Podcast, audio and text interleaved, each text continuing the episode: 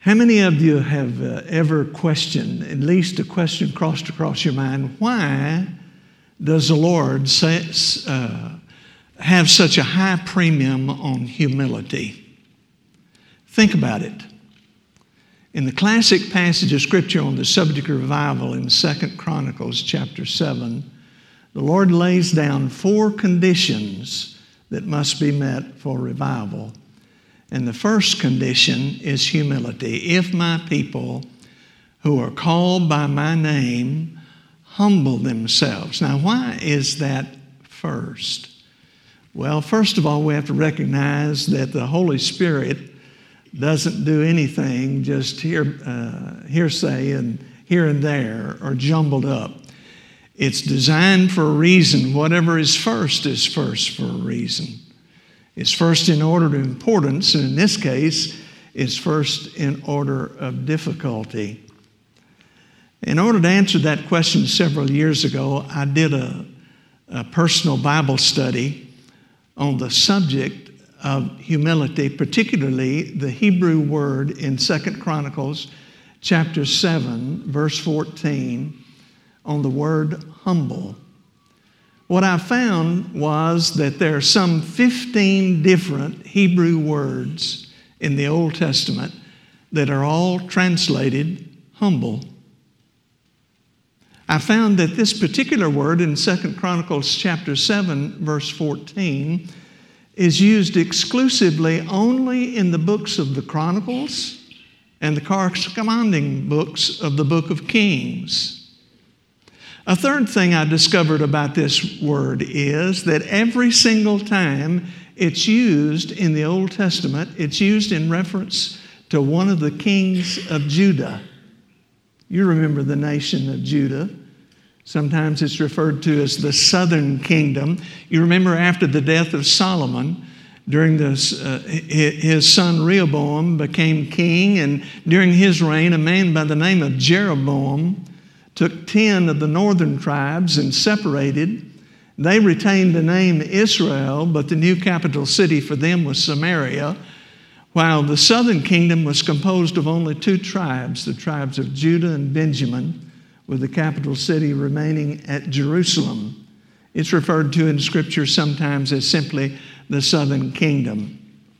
But every time the particular Hebrew word humble is used, it's used in reference to one of those kings of Judah. Something else I discovered in my study is that every king of Judah who humbled himself before the Lord experienced personal revival and spiritual awakening.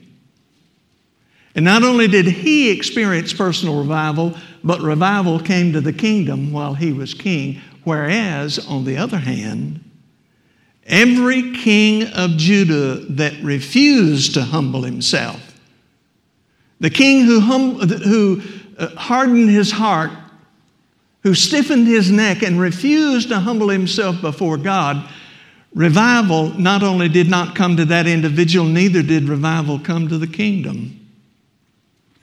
So you see the value in the sight of God of humility now let's fast forward to our day. Where have we come in the church? We've come to magnify men and their abilities. I said we've come to the place where we've magnified men and their abilities, and at the same, at the same time, we've diminished God and His authority. Jesus dealt with this issue during his ministry in the 12th chapter of the Gospel of John. If you have your Bible or your iPhone, whatever you use for a copy of the scripture, if you'd open it, please, to the Gospel of John, chapter 12, I want to read a passage beginning with verse 20. And why don't we all stand as we honor the reading of God's holy word? John chapter 12, verse 20. Now, there were some Greeks among those who were going up to worship at the feast. These then came to Philip, who was from Bethsaida of Galilee, and began to ask him, saying, Sir, we wish to see Jesus.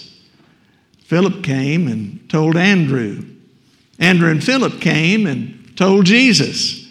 And Jesus answered them, saying, The hour has come for the Son of Man to be glorified. Truly, truly, I say to you, unless a grain of wheat falls into the earth and dies, it remains alone. But if it dies, it bears much fruit. He who loves his life loses it, and he who hates his life in this world will keep it to life eternal. If anyone serves me, now we get to the point of what Jesus is saying. This whole issue is not about salvation or sanctification, it's about service.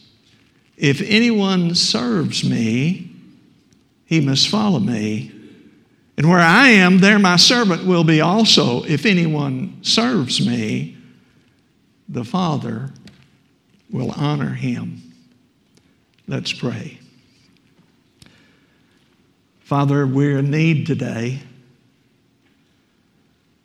We're in need of ears with the ability to hear what you're saying to the church. We need eyes to see the truth that you're showing us. We need hearts open to you and your truth. And we need a will set to obey you. In Jesus' name, amen. If I were to title this message this morning, I would entitle it The Death That Leads to Life. The Death That Leads to Life. And notice how Jesus brings this truth to bear. The master teacher there's only one like him. There never will be another like him, the master teacher. And he begins by describing a twofold picture of fruitfulness in nature. He does this in verse 24. In verse 24, he says, Truly, truly. Now, I can't go any further than that. We've got to stop and understand what Jesus is doing here. These disciples had followed him now for nearly three years. 24 hours a day, seven days a week, 365 days a year. Let's be honest with ourselves, folks. We only have so long an attention span. Let's be honest with ourselves. We only have so long of an attention span. Jesus knew that. And when he referenced what he was about to say with truly, truly, or verily, verily in the King James translation, it's like waving a red flag and he's saying, okay, guys, this is really important. Pay attention. Might even write it down. I said, you might even write it down. And he says, Truly, truly, I say to you, except a grain of wheat fall into the ground and dies, it remains alone. But if it dies, it bears much fruit. Now, once again, Jesus, the master teacher, is addressing a group of people who live outdoors. They're primarily farmers and ranchers.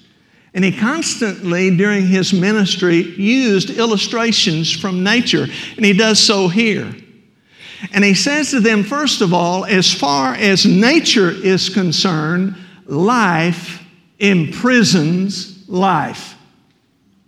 If it were possible for me to have today a grain of wheat, and if it were possible for me to have a small enough and sharp enough cutting instrument where I could dissect that little grain of wheat and if we could magnify it and put it on the screen, what we would learn immediately is that a grain of wheat is composed of two things an inner kernel and an outer husk.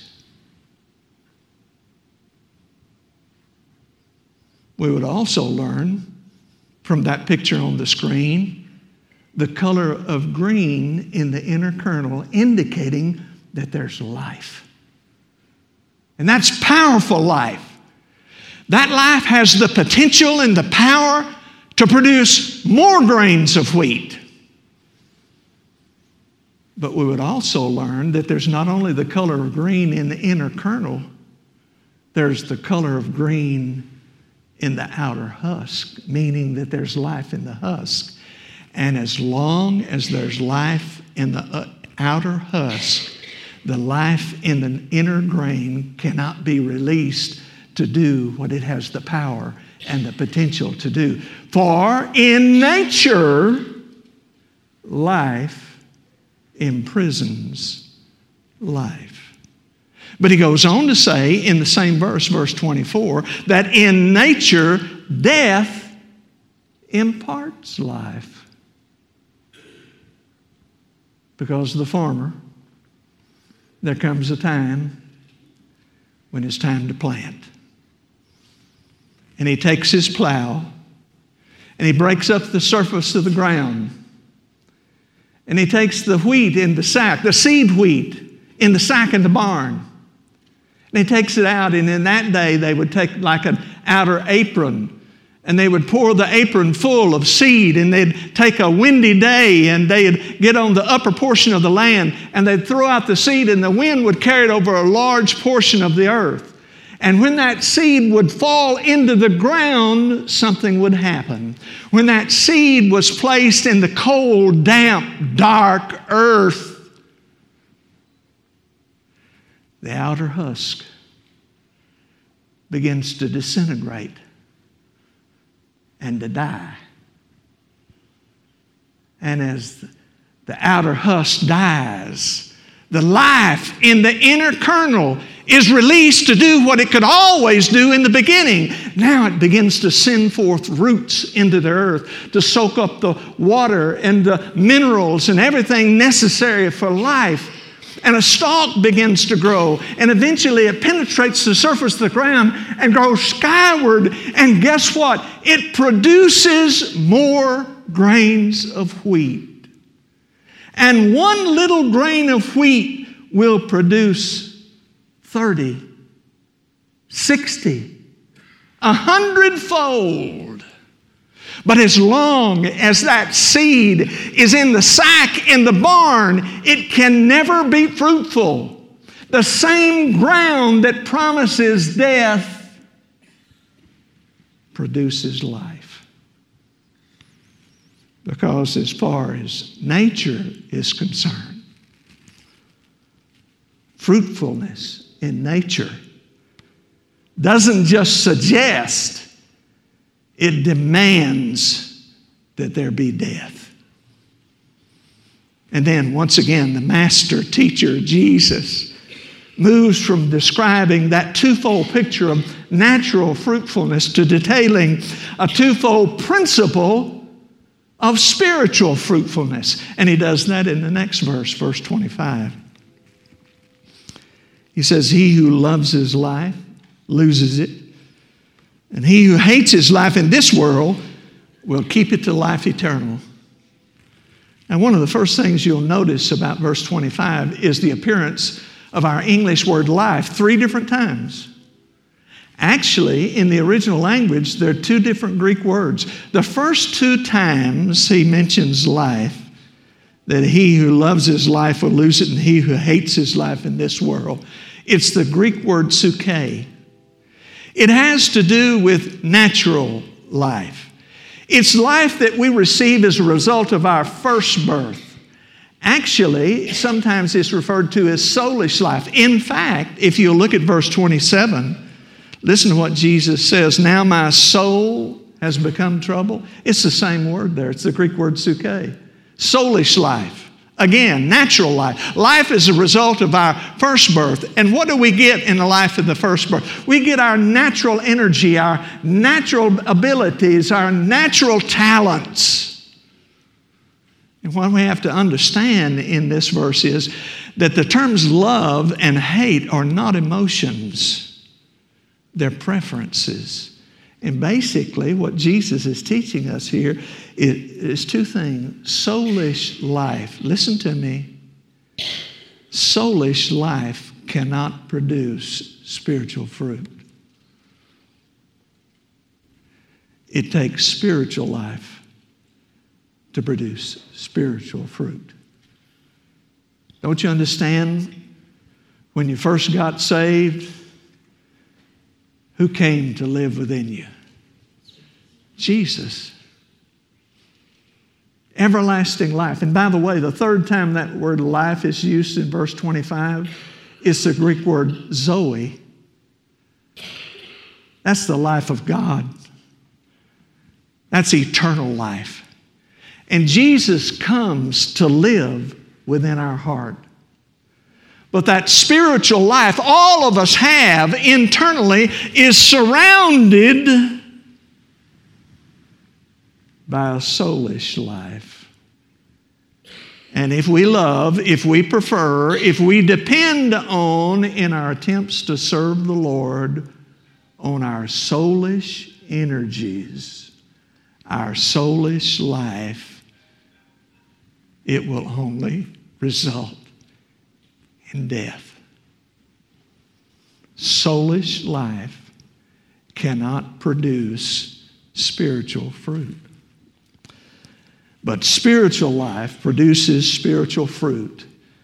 And as we die to our reliance, our dependence on what we have, our talents, our personality, our education, and rely on the inner life of Christ, then and only then can spiritual Zoe life be produced. Zoe fruitfulness. You remember over in the Old Testament, Jacob? Jacob was a unique individual.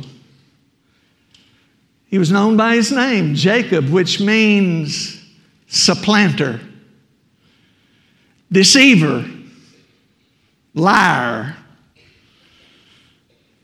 Did you know that Jacob loved God? Hello. Did you know that? Did you know that Jacob tried to serve God? Didn't work out so well, did it? He, uh, he deceived his brother, older brother Esau. He stole the blessing from him.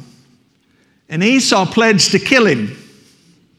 And so uh, Jacob's mother said, I've got a good idea. Why don't you go see my brother in the far land and find you a wife and live there for a while until uh, your older brother gets over his anger? But there came a day when the Lord told Jacob to return home. Anyway, he'd already fell out of favor with his father in law. He'd lied to him, deceived him, tricked him. And so Jacob is on his way back. And uh, he's not too, feeling too comfortable in meeting his older brother. And he comes a place, across, across a place called Peniel. And one night, God sent an angel.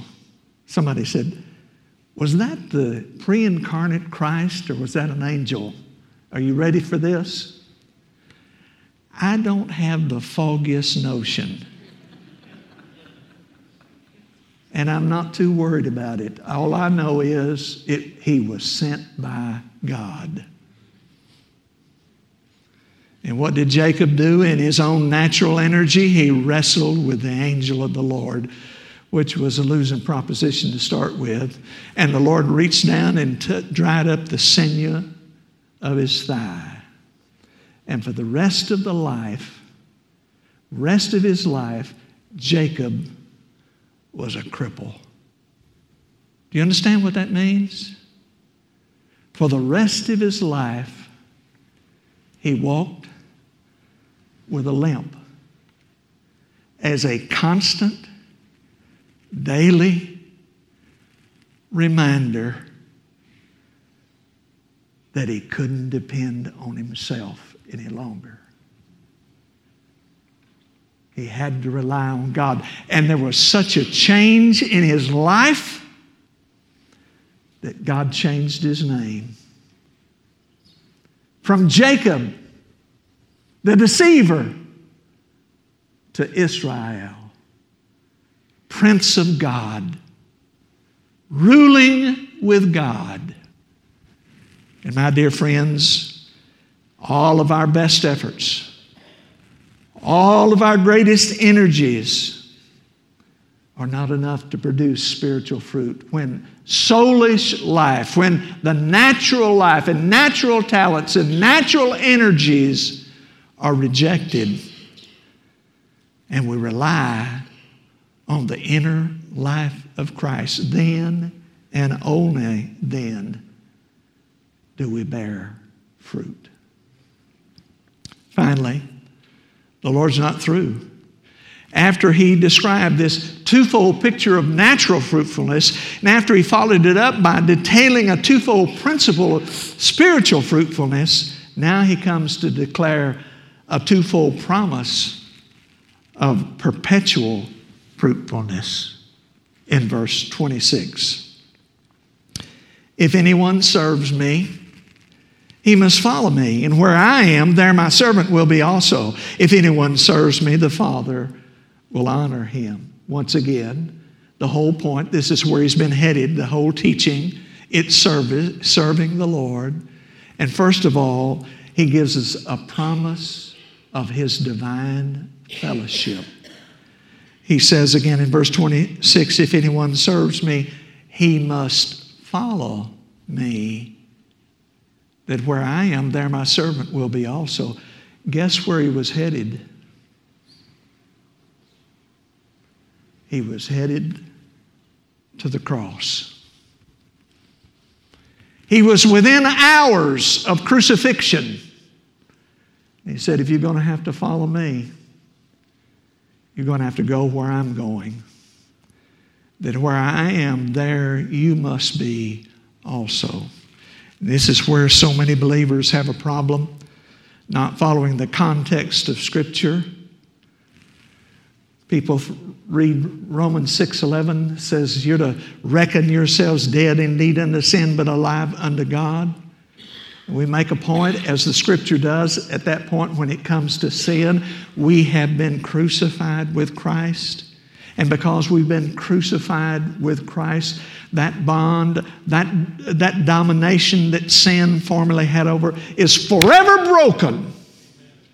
Doesn't mean that we never sin again, but it does mean we no longer have to sin. We're no longer under the rule of sin. That's been forever broken, and we're free. We're at liberty to walk with the Lord. But when it comes to service, when it comes to soulishness, when it comes to the self life, that's not the case. Remember what Jesus said? Luke 9 23, if anyone follow me, he must what? Deny himself and take up his cross. And what's the next word? Daily he must deny himself, take up his cross daily, and follow me. You see, it's not once and forever, it's not one and done, it's every day. But we don't go there by ourselves because he's already been there. It's a promise of divine fellowship, but it's also a promise of divine favor. For he says in the latter part of verse 26 if anyone serves me, the Father will honor him, will honor him. What came after crucifixion? I'm sorry, that's a question usually implies somebody an answer. I heard a little mumble, but I couldn't understand. The resurrection. And what followed the resurrection? The ascension. And what followed the ascension? What happened there in heaven? Glorification.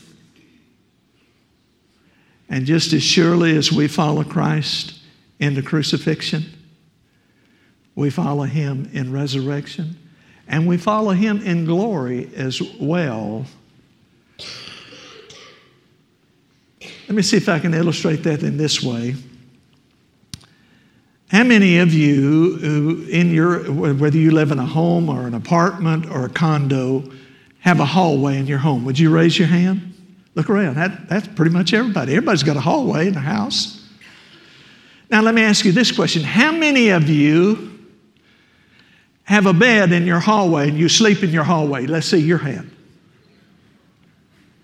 Nobody? hallways are not meant to spend your life there. They're meant to pass through. When you go from the TV at night to the bedroom, you walk through the hallway to get to your bedroom. When you get up in the morning after you dress, you go to the, your kitchen to eat breakfast. You go through the hallway. Hallways are a pl- place you pass through. And crucifixion is something that we constantly have to pass through when it comes dying to the self life. It's a daily process. It's a daily experience. Fruitfulness in service requires that we daily pass through the hallway of death to self. I think one thing that confuses many people is that in the natural world, death follows life. But in the spiritual world, life follows death. Do you remember Gideon's army in Genesis chapter 32? Once again, the Lord sent an angel. Was it an angel or the pre incarnate Christ? I don't know. And I'm not worried about it. All I know is the Lord sent him. And he said, Hail, mighty warrior. And, and you know, Gideon said, Who, me? If we're supposed to have such a mighty victory and everything's supposed to be going well, why, why, are we, why are the Midianites ruling over us? He says, Well, the Lord's going to give you victory over the Midianites. He says, You just need an army. So Gideon, to be a, just a regular Joe, he did a pretty good job. He raised an army of 33,000.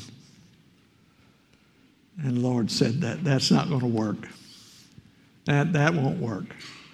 You win a battle with an army of 33,000, you get the big head. That's the free John Moore translation, okay? Don't get upset. He said, You get the big head, you'd think it was you that did it. You need to reduce this army. You, you go tell them, everybody that's, that, that's afraid, everybody has fear, go home. Everybody that's recently married, you, go home. 11,000 soldiers went home, left with an army of 22,000. Lord said that, that, that still won't work. You'd get the glory, I wouldn't get the glory. That, that's not going to work. So send the, send the army, uh, send them down to the Wadi, to the water brook. And you watch them while they drink water. Those that just get down and get their head down and drink water, send them home. I said, only keep the ones who put their weapon to one side and lap up the water with their hand and, and lick it out of their, their, their hand. And Gideon was left with an army of 300. The Lord said, that's, that's about the right size. He said, I'll tell you what you're going to do. Here's what I want you to do. I want you to equip every one of these 300 with a bugle with a torch and with a clay pot. Now, boy, that would, that, that's some kind of weaponry for an army, isn't it? A bugle, a torch, and a clay pot. And he said, Go up on the mountaintop. And those Midianites, they're going to be down in the valley. They're, they're, they're going to be almost an innumerable horde of army. But I want you to get on the mountain, station these 300 men on the mountaintops. And then when Gideon gives you the signal, I want you to light that torch, put it inside that clay pot, take that bugle, and blow that horn, and then break the pot, lift up that torch, and say, The sword of the Lord and Gideon. That's exactly what they did. When they did, all those horde of people down in that valley, those soldiers, they got so confused they didn't know what was going on. They began to fight with one another, and before you know it, they'd killed every one of themselves. Every one of them were dead. And it took the army, Gideon's army of 300, three days to carry off all the plunder. But it didn't happen until they broke the clay pot, which was hiding the torch. And when the light of the torch was shown, victory came. It's no different for us today. As long as we struggle around and do our best and operate in our natural energies, we'll never produce fruit in service to the Lord. But when we're willing to die to our own self sufficiency and our own self confidence and rely totally on the inner life of Christ, there's the victory. There's the fruitfulness. Would you bow your heads with me?